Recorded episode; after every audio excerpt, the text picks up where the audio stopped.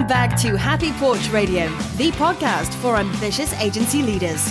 This season is all about Umbraco, the friendly CMS. Join your host, Barry O'Kane, as he talks to web agency leaders and Umbraco experts about the challenges and opportunities that a specific technology like Umbraco brings to our agencies.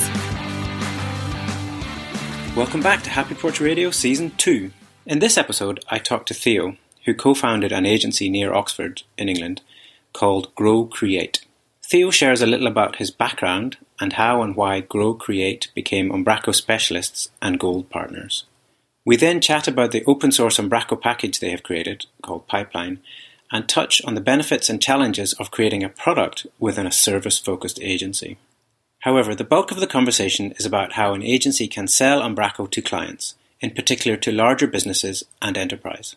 A few years ago, Theo published a detailed article and presented at a couple of conferences about a framework that he has for how to promote and sell Umbraco as part of your agency services.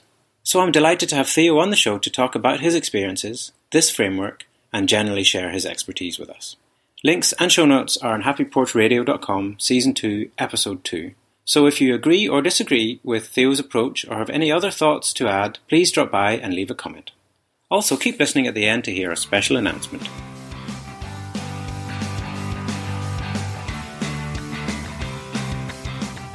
So, to start us off, why don't you introduce yourself and tell me a little bit about yourself and the agency? So, my name is Theo Paraskevopoulos. I'm now Chief Executive here at Grow Create. We are a digital agency just outside Oxford. We are a gold partner and Umbraco specialist, and we have been for a number of years now. So my background before this was uh, first of all with design and then with technology, and I was a technical director here for a number of years.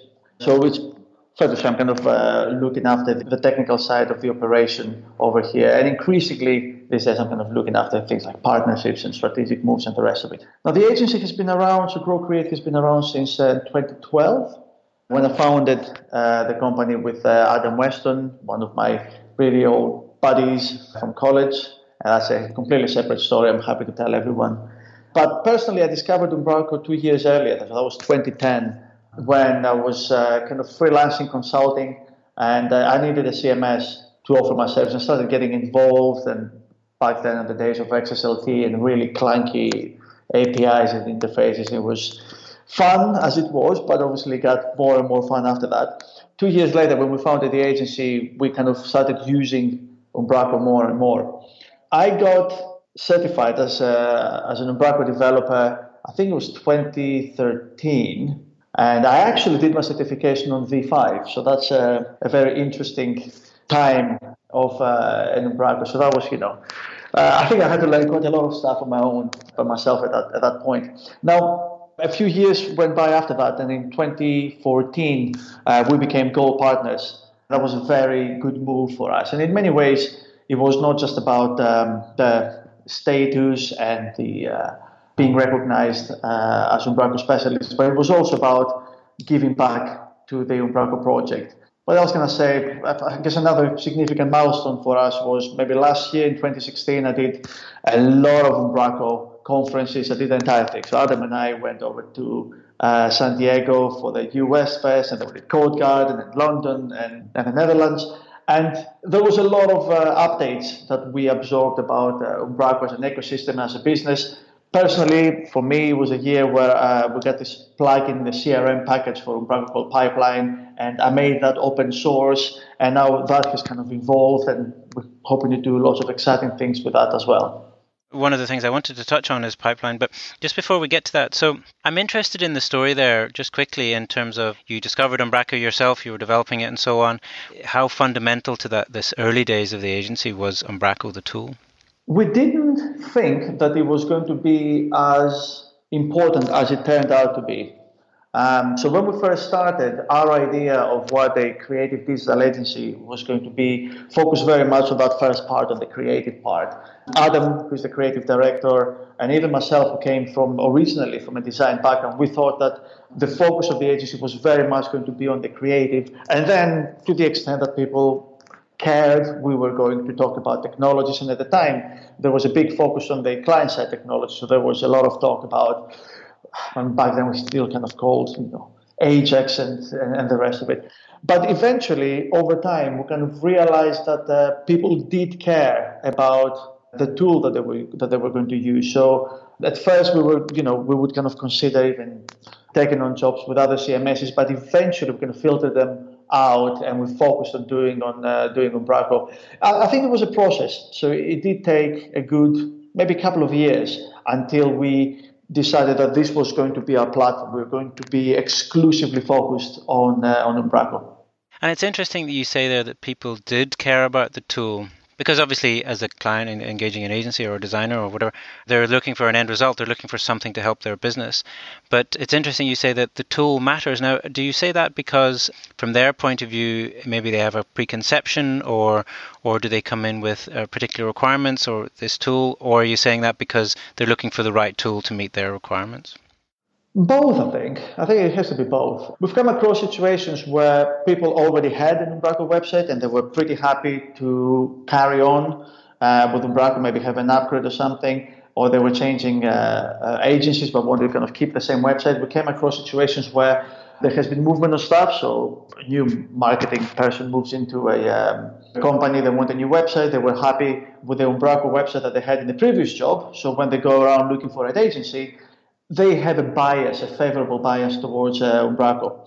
In other cases, in bigger projects, and as we kind of approach more the, the enterprise scale of things, that's when technical requirements matter. So that's when maybe there was from IT, from the IT department, there was a strong preference towards .NET CMSs, and then even so towards Umbraco, maybe because they were convinced of its uh, flexibility, ease of integration, etc. So it has to be a mixture of both. You did an excellent talk about talking about the different stakeholders and different people involved in in making those kinds of decisions. But before we jump into the meat of that, what's the story behind Pipeline, the package, the the, you, the CRM package that you created? Pipeline started probably about uh, just under two years ago, and it started uh, like a lot of these things start as a little experiment.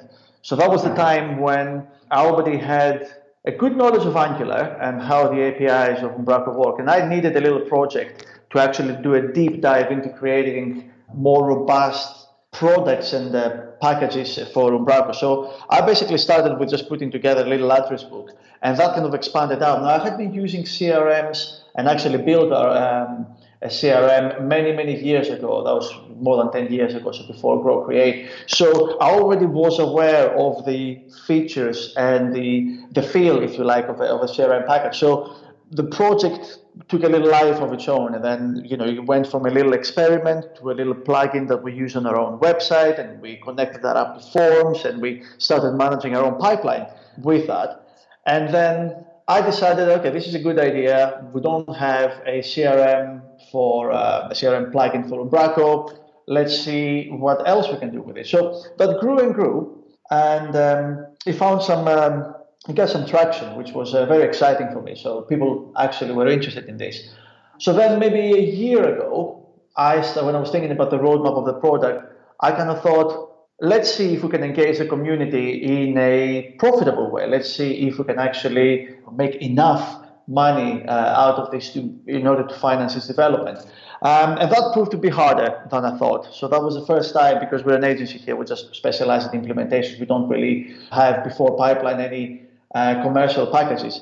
That proved to be more difficult than I thought. So although I had lots of installs, I did not have as many interest in a commercial aspect of the package as I thought. So, to cut a long story short, I decided at Code Garden last year, I decided, I announced that I was going to make it open source. I took a few days last summer to package it up, if you like, it, and it went open source towards the end of the summer. So now everybody can go to GitHub and download it and extend it and look at the source. And it's still running strong, and we've kind of implemented, uh, we've um, extended it quite nicely. But, and I'll come back again later if you want to, um, we also decided to use the CRM aspect, the open source aspect, as the base interface for bigger things. So now we started doing lots and lots of things with personalization and things with uh, automation and plugging newsletters and all that kind of stuff. But that we're keeping for ourselves. This is a commercial aspect of pipeline.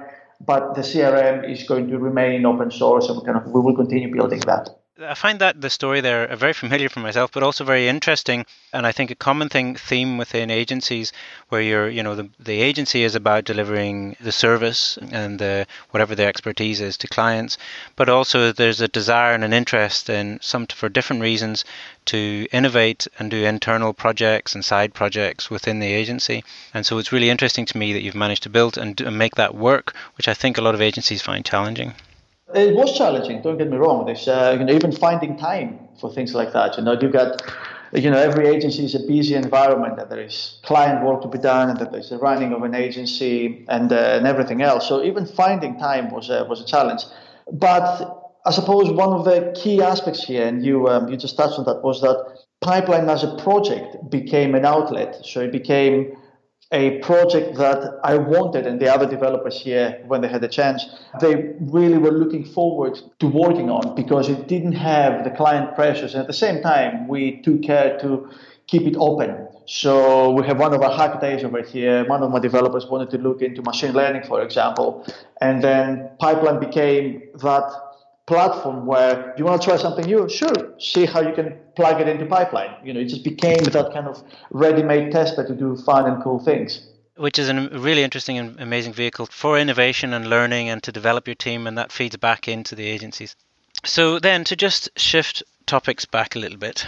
One of the reasons that I really wanted to talk to you was because I've seen the, a video of a talk you did in, in 2015 and, a, and, a, and, an article I think you followed up on how to sell Umbraco.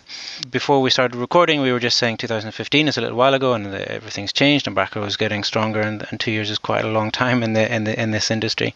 Let's start from right from the beginning of that topic, like selling Umbraco and why that's worth even talking about, you know, why it can be challenging and why we want to think about that as a thing in itself.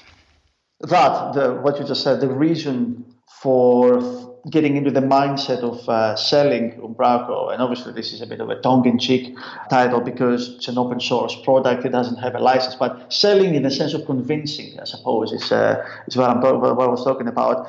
And the idea was that a lot of developers that I know, and, I, and in that I'm not just talking about freelance or individual developers, I'm talking about development agencies, they put up a certain amount of resistance to, against the idea of selling something. So it would be, oh, we're experts in building stuff, we can design stuff, we can build stuff, but when it comes to the sales side of things, it's not something that we like to do.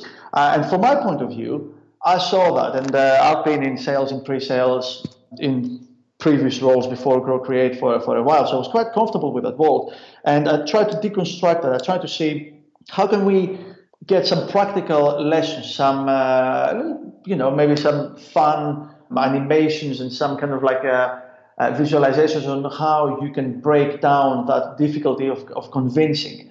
Uh, and this is what uh, led to the the couple of talks that I did a couple of years ago, and then uh, ultimately to the to the article. But the idea was to get as many developers as possible convincing and selling Umbraco, because the more that we as developers can convince that Umbraco is a tool to go for, the more clients you have, the more work for us, the more developers there are, the more people in conferences, the more knowledge exchange, and it's good for everyone. It just creates that virtual circle we do need developers to go out and do the, the selling as well, to do the convincing. And I think that's an interesting observation to me. Umbraco's real strength is the developer community, and as you say, the people who are most often most passionate about um, Umbraco are the developers and content editors, the people who um, get to use it and get into the guts of it on a daily basis. So it's interesting you say there about you know the developers and the com- existing strength of the community needing to understand how to sell it and, and present it to the outside world. So I, I'm a developer. I really enjoy. I love Umbraco, but I want to understand how to sell it, how to explain it to a client or potential clients. First step was to always understand who you're talking to.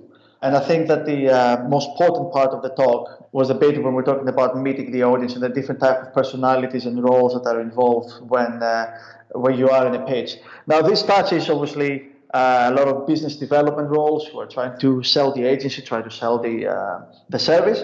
But in many cases, developers also come along you're faced with a lot of questions. Some of them are technical and some of them are not. But there was the idea was to kind of meet the audience to, to understand what are the motivations. And there were different people in there. There were people like the uh, the MD or the CEO, and they you know they have got certain needs. The head of IT might have got different needs. Project managers, content editors, different people get involved, and they all have got their um, their own needs in there. It's, it's it's important to understand, I suppose, and that's that was one of the um, uh, key aspects of this. Uh, thought process is that Umbraco selling Umbraco is, uh, is, is, essentially part of enterprise IT. It's you know it's business to business. It's uh, you know it's uh, selling a piece of software that another company is going to install and run. And in these situations, the people that will make the decision to buy or install the software are not the people that will use it. So although you do have roles like web designers and web developers and content editors and digital marketeers, all these in the size of the client, that will get to use the software, these people are not necessarily the ones that are going to make the decision. So whereas we might be thinking, well, it's a beautiful UX uh, for the content editor, there is no restriction on the design, all these things. These are arguments that some people will hear but the more senior people will not necessarily focus on them. So they need to share some uh, different things. And that's the first thing to understand. Then after that, there's a series of thinking that has to do with convincing people and putting down different arguments depending on who it is that you're talking to. So, for example, if in most cases you will find, or hopefully you will find, that the uh, head of IT would be very favorable towards Umbraco. Maybe they have got existing .NET infrastructure and then they're looking for something that would be compatible. So you want to pick them up. You want to give them as much ammunition as you can to help them uh, set the point. Similarly, when it comes to, you know, you, you might find that in bigger organizations, uh, senior marketing professionals might have a certain amount of resistance against Umbraco and .NET, mostly because all their colleagues and a whole lot of their agencies that they are familiar with, they kind of work with things like Drupal and WordPress and things like that. They're familiar with these things. Um, so you need the kind of arguments that will, at the very least, neutralize them. At the very least, basically say, I understand that the choice of CMS is a technical matter, therefore I'm happy to leave this decision to uh, to the technology department, and that kind of uh, that kind of thing. So you can get into tricky situations, but some of the common elements are uh, are almost always there. There's always somebody you need to convince, and there's always somebody who you need to help uh, fight your corner. The key point that you made there throughout is that that starting from understanding and them and their and talking about from their point of view and the things that are important to them. That's something that I think really came across in and I'm going to share the links to the if you don't mind the, the links even though it's a little bit old now to the talks in 2015 because I think there's still a lot of value there. Thinking not just about the needs as in terms of if I'm uh, putting together a response to a pitch or a proposal and I'm thinking, okay, they, they've asked for this, they need this kind of thing in their website design, and da, da, da. but also who's behind that and the, their individual requirements, as you said, the developer all the way through to project managers and marketing and the senior management. One of the, uh, which I think is a really intelligent and, and uh, I guess, as you say, in enterprise sales, it's exactly what you do. How you think about things coming from a different background or running a small agency, just being able to actually think that through, I think is really powerful it's just a useful framework. It's just a way that you know I found myself thinking, but I didn't, you know, up until a couple of years ago, I hadn't transcribed it anywhere. So, you know, when you share the links, people will see kind of the, the little illustrations and the um, and stuff, and it's quite a useful little framework. There's two other things that you touched on there, which I think are really fundamental, powerful. One is the uh, something that I think I'm always very aware of within agencies is you very often have a very few touch points and sometimes a really short time scale to respond to, particularly if you're doing competitive pitching or any of that kind of stuff. And you touched on a couple of things in the talk about how you maybe try and you know still think about the framework that you're talking about and thinking about framing things and getting the right content and, and message across when you're faced with that kind of challenge? Well, I think that the idea is that to kind of is to use every opportunity, every communication opportunity as a as a vehicle to make a point. In some ways, I suppose it's, it's about keeping on message, if you like. But uh, when you are talking to people, and in different uh, scenarios, you will be talking to different types of people, is to kind of make sure that every opportunity is used. I mean, you just said that you know you don't get that many chances to talk to people, and we have been into pitches over here where you know we receive the call, and then in response to that, after a 10-minute call, we were supposed to put down a proposal and then go and present it, and we didn't know any of the roles, all the way down to people you know arranging 10 calls before they even ask for a proposal. So there's you know there's all sorts in a, in a sales process. But the idea is to champion the product at every step. And whenever possible, if you do have your own material or any of the material that Umbraco makes available to developers to use it. And also to be aware of who you're talking to and what it is that they need. So in many cases, it would be whoever starts the conversation, it is a good indication of the flavor of the pitch. That's a good lesson that I learned. So if it is IT that started the, the project, you know, go full on on the technical side, give them all the tools that they need. If it's marketing, be aware that there will probably be other agencies, WordPress agencies, whatever, buzzing around them. So you always need to keep bigging up Umbraco in this uh, uh, in this situation. Yeah, you use the word teach or explain, or use you and take advantage of the few opportunities often that you have. I think that's um, it's an important aspect. Or maybe this is something that varies pitch to pitch. But how much do you use Umbraco as the core of the proposals and pitches and the solutions that you're putting forward, versus how much do you maybe focus on things like creative or the marketing or the other parts that are probably making up part of that proposal? It depends on the pitch in the sense that how much Umbraco is in question, if you like. So if we know that it is only that Umbraco is a prerequisite, and to be honest with you, when you are uh, when you are a gold partner, you do get to hear mostly of websites that are either already in Umbraco or that need to be in Umbraco because people tend to come to the specialists when after they've made up their mind. So that's something we'll find out later. But if, if Umbraco is a prerequisite, then we tend to focus on other things. When we know that us and every other proposal are going to uh, be talking about Umbraco, then there is no point in binding on about that.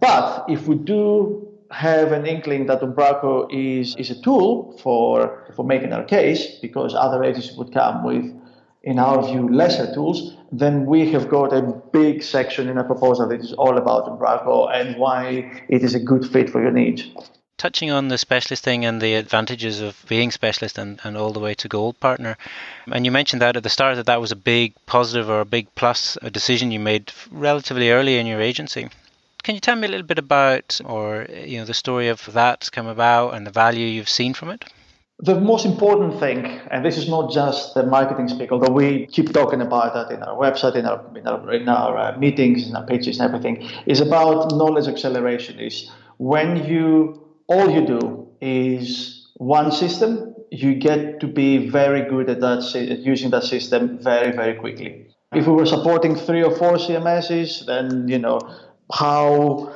the speed through which we would gain a certain amount of uh, expertise would be a lot slower. When you only get to focus on one, you get really good really quickly. Uh, obviously, things like certifications and a gold partnership and having a really close relationship with uh, with Umbraco HQ, all that helps.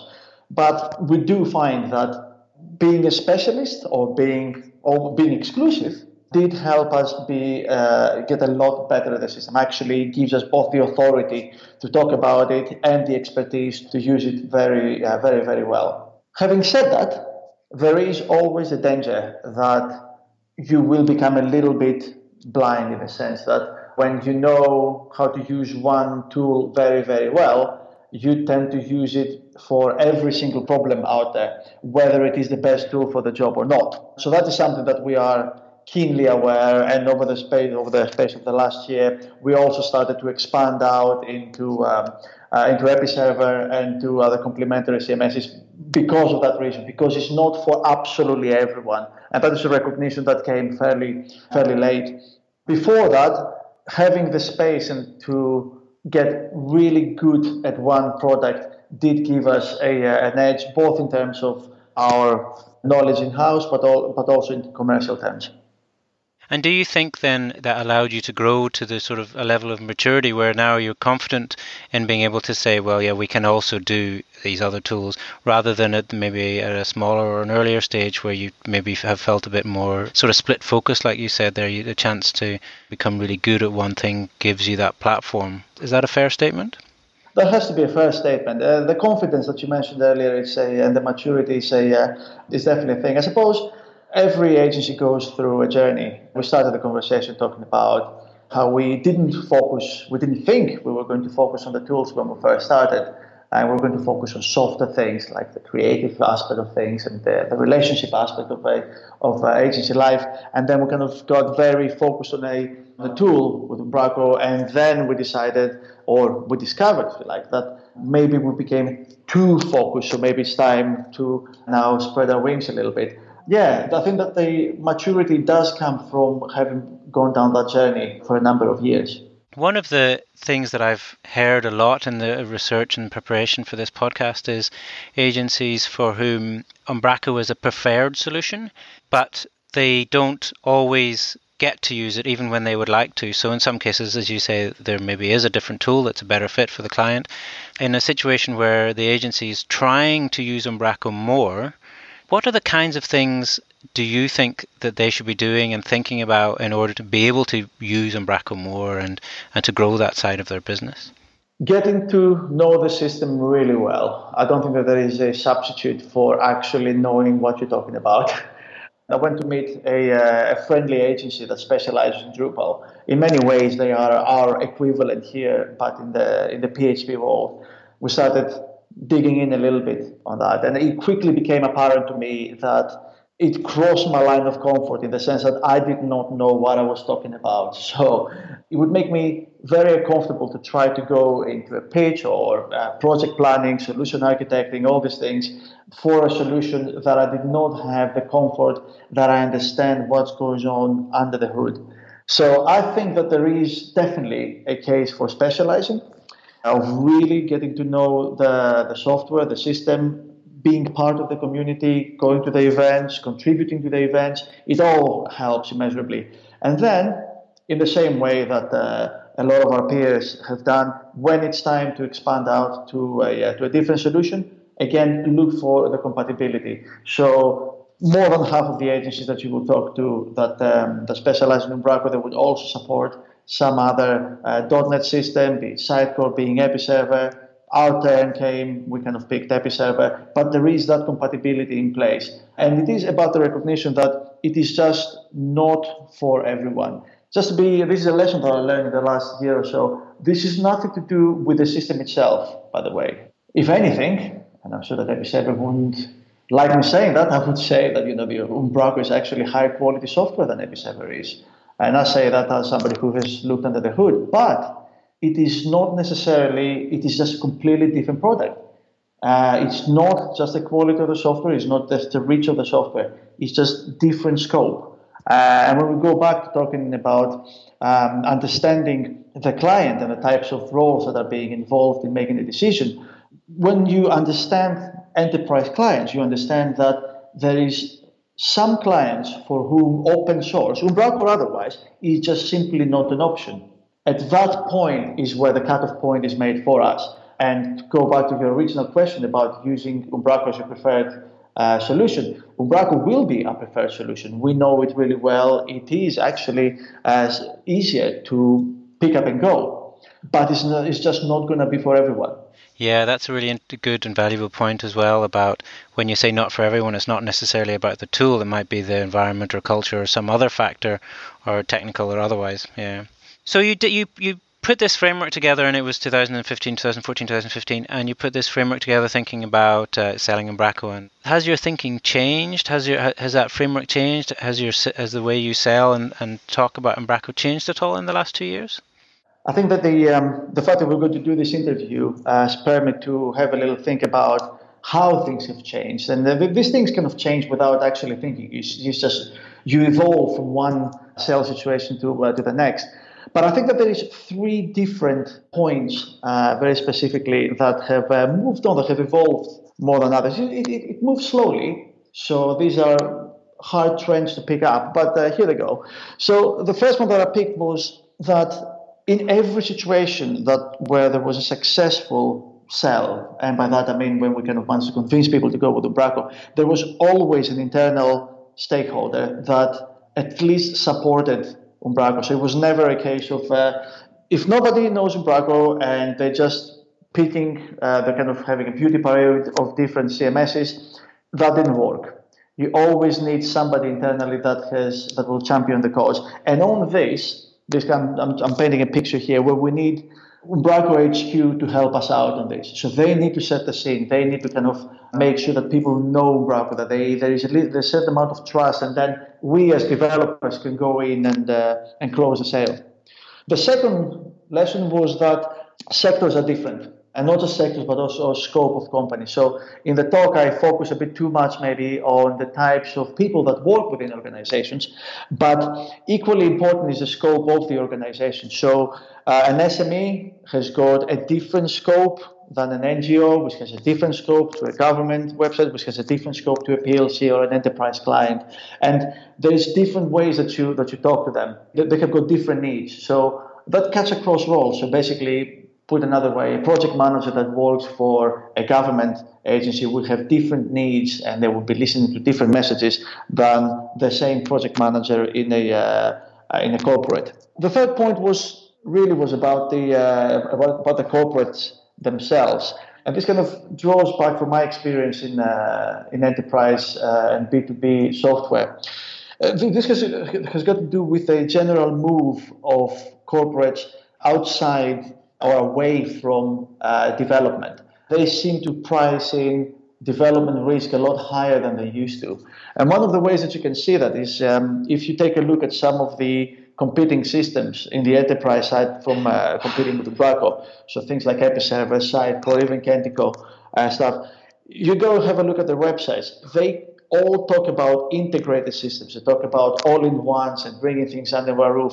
And that seems to be a trend with corporates where they price up development risk, which means that they prefer a system to be integrated, even if it means that the constituent parts might not be the best. So I, I said earlier about how I think, in my professional opinion, that Umbraco might be a better CMS than Episerver CMS. But as a product, when Episerver does a whole lot of things in digital marketing and uh, e-commerce and so forth, it serves a different need. So when you do not want to kind of think about integrating different bits too much because that is too much of a uh, too much of a development risk, then you might be here listening out for different messages. So enterprise needs have changed, and that is probably in response to wider industry trends.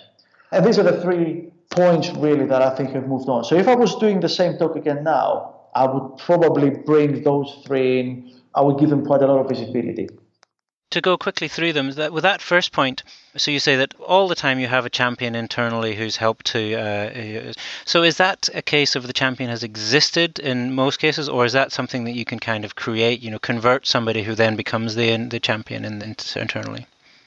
It is very difficult to convert somebody if they don't already exist. Uh, there is a big exception here if there is an existing personal rapport or relationship. So, if um, I mentioned earlier, if there's a, a client and they move jobs and they already they go to a new organization and you already know them, you have a rapport with them, then you can use them if you like, you can leverage through them. And that, that happens a lot. That is a very typical scenario of uh, sales scenario for any for any agency. But unless that uh, foundation exists, it is actually very difficult to do so. It's just the choice is too wide. Would you go so far as to, if you see a situation where you don't have that champion, that you might not go ahead? You know, you might not put as much effort in, or you might not put a pitch together. Would you go that far? I would go that far, yeah.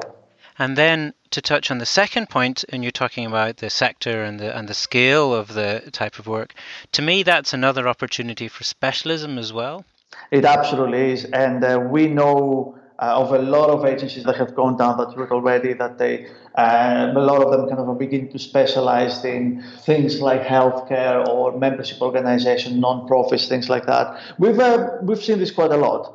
It's not us, you know. We as Grow Create are unlikely to ever go down that uh, that route of hyper specialization. We think that bringing in ideas from different sectors actually is, is, is a very powerful argument. So I have situations where I brought in knowledge from e-commerce into a financial services client, and they really appreciated that. They, prior to talking to us, they would not even be thinking in terms of conversions, and it's a, that was a very, very useful argument. So we are, are unlikely to go down that route, but that specialization is something that, uh, as you said, is um, we've seen this quite a lot.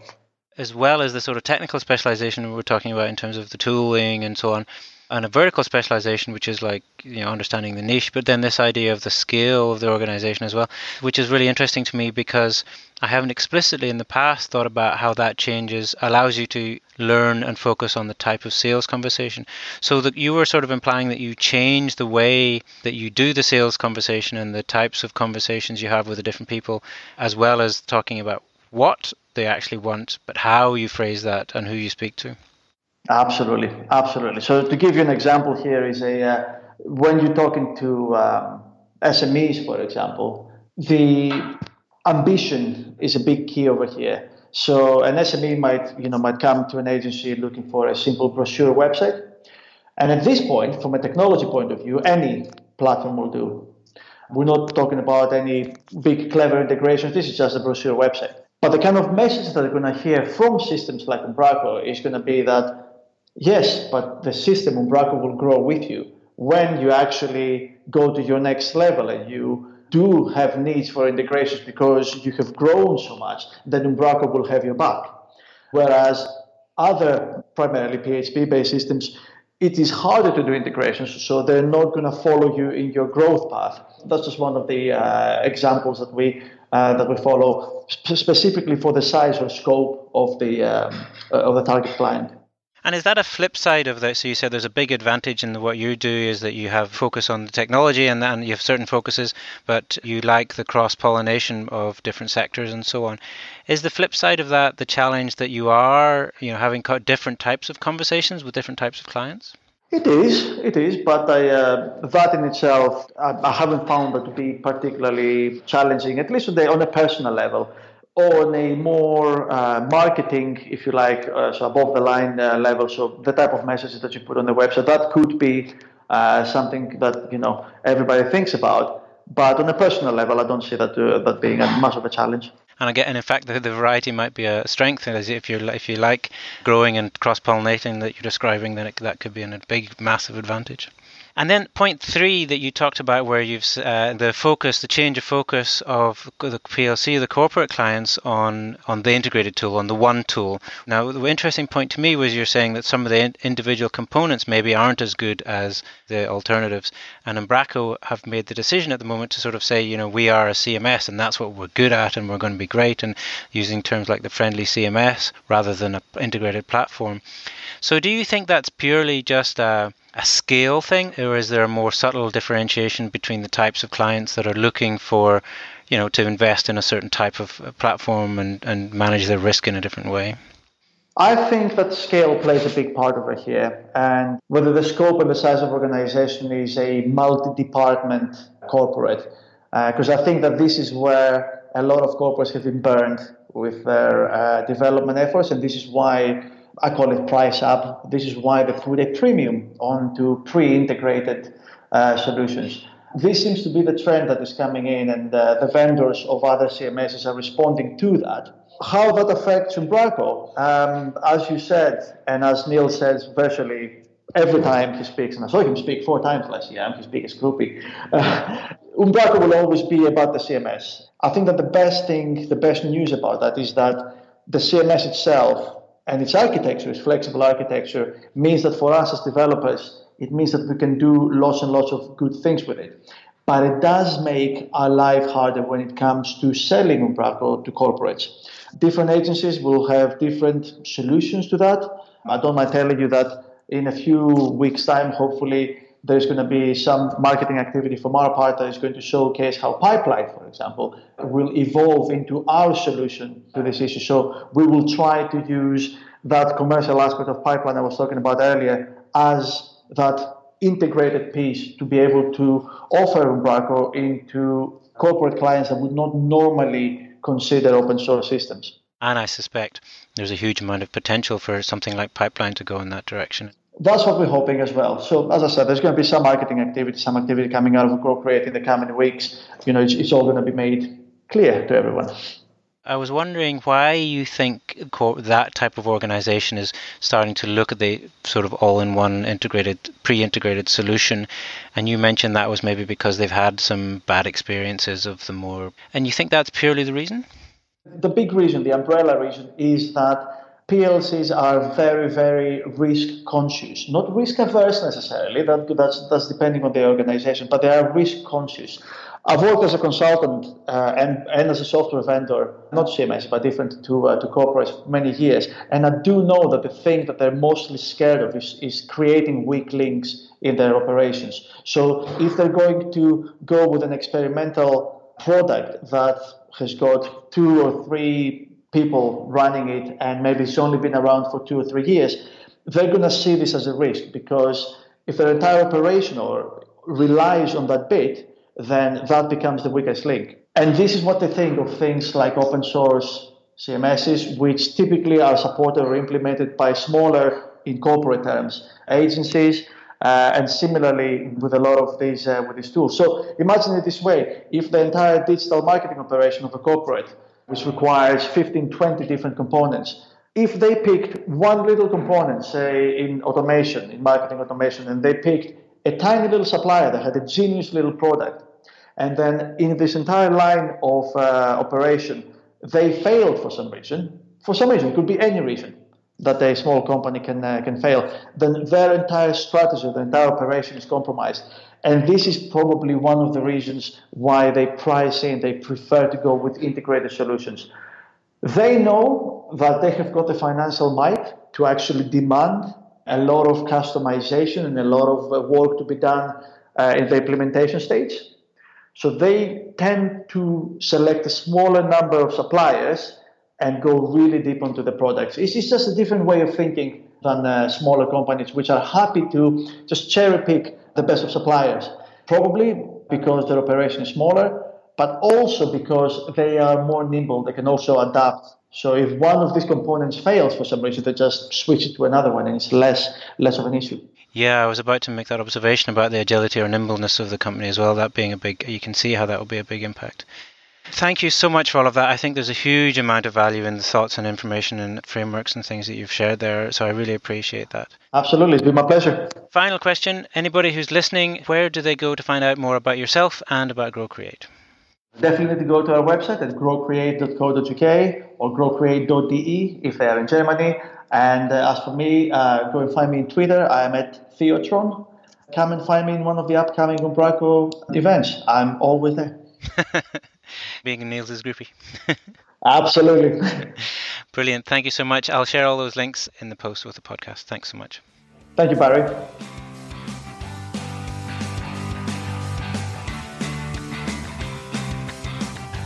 You can find out how to connect with Grow Create and with Theo on the show notes at happyporchradio.com. Now, just before we finish, a quick announcement. As part of the preparation for the series, we ran a survey entitled Umbraco in Business. I'll link to the results of that survey in the show notes, by the way. And you told us that selling Umbraco was one of the biggest challenges, one of the biggest agency challenges. And so we'll dig further that into coming episodes. However, we also wanted to cover that issue in more detail by giving you an opportunity to get directly involved in the conversation. And so I am hosting our first Happy Porch Hot Seat live webinar on April the 26th. I'll be joined by both Theo and by Umbraco HQ's Chief Friendmaker and recovering agency sales director, Anders, to talk about all things Umbraco selling. We'll have a short panel discussion and then a live Q&A session where you can get all the answers to your burning questions. To find out more and to register, go to happyporchradio.com slash hotseat. Thanks for listening.